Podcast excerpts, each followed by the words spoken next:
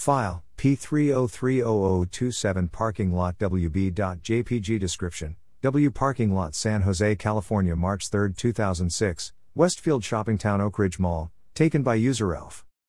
I had a variety of dreams that I remembered and falsely assumed that I had recording them. It was not until late afternoon that I realized that I never recorded them. Now I only remember part of my last dream. The end of this dream took place during the day. I was on a trip traveling out of town with some of my former male classmates, like my former male classmate JC.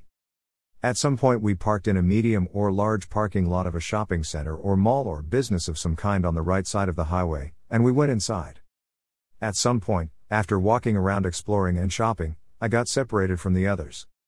When it was time to go, I was not sure if they had already left without me or not, and, or if I should leave without them, if I had my own vehicle.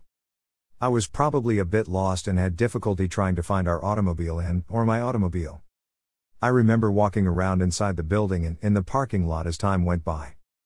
I never did find them before I woke up, and I possibly did not find the or my vehicle, but I cannot remember. The end.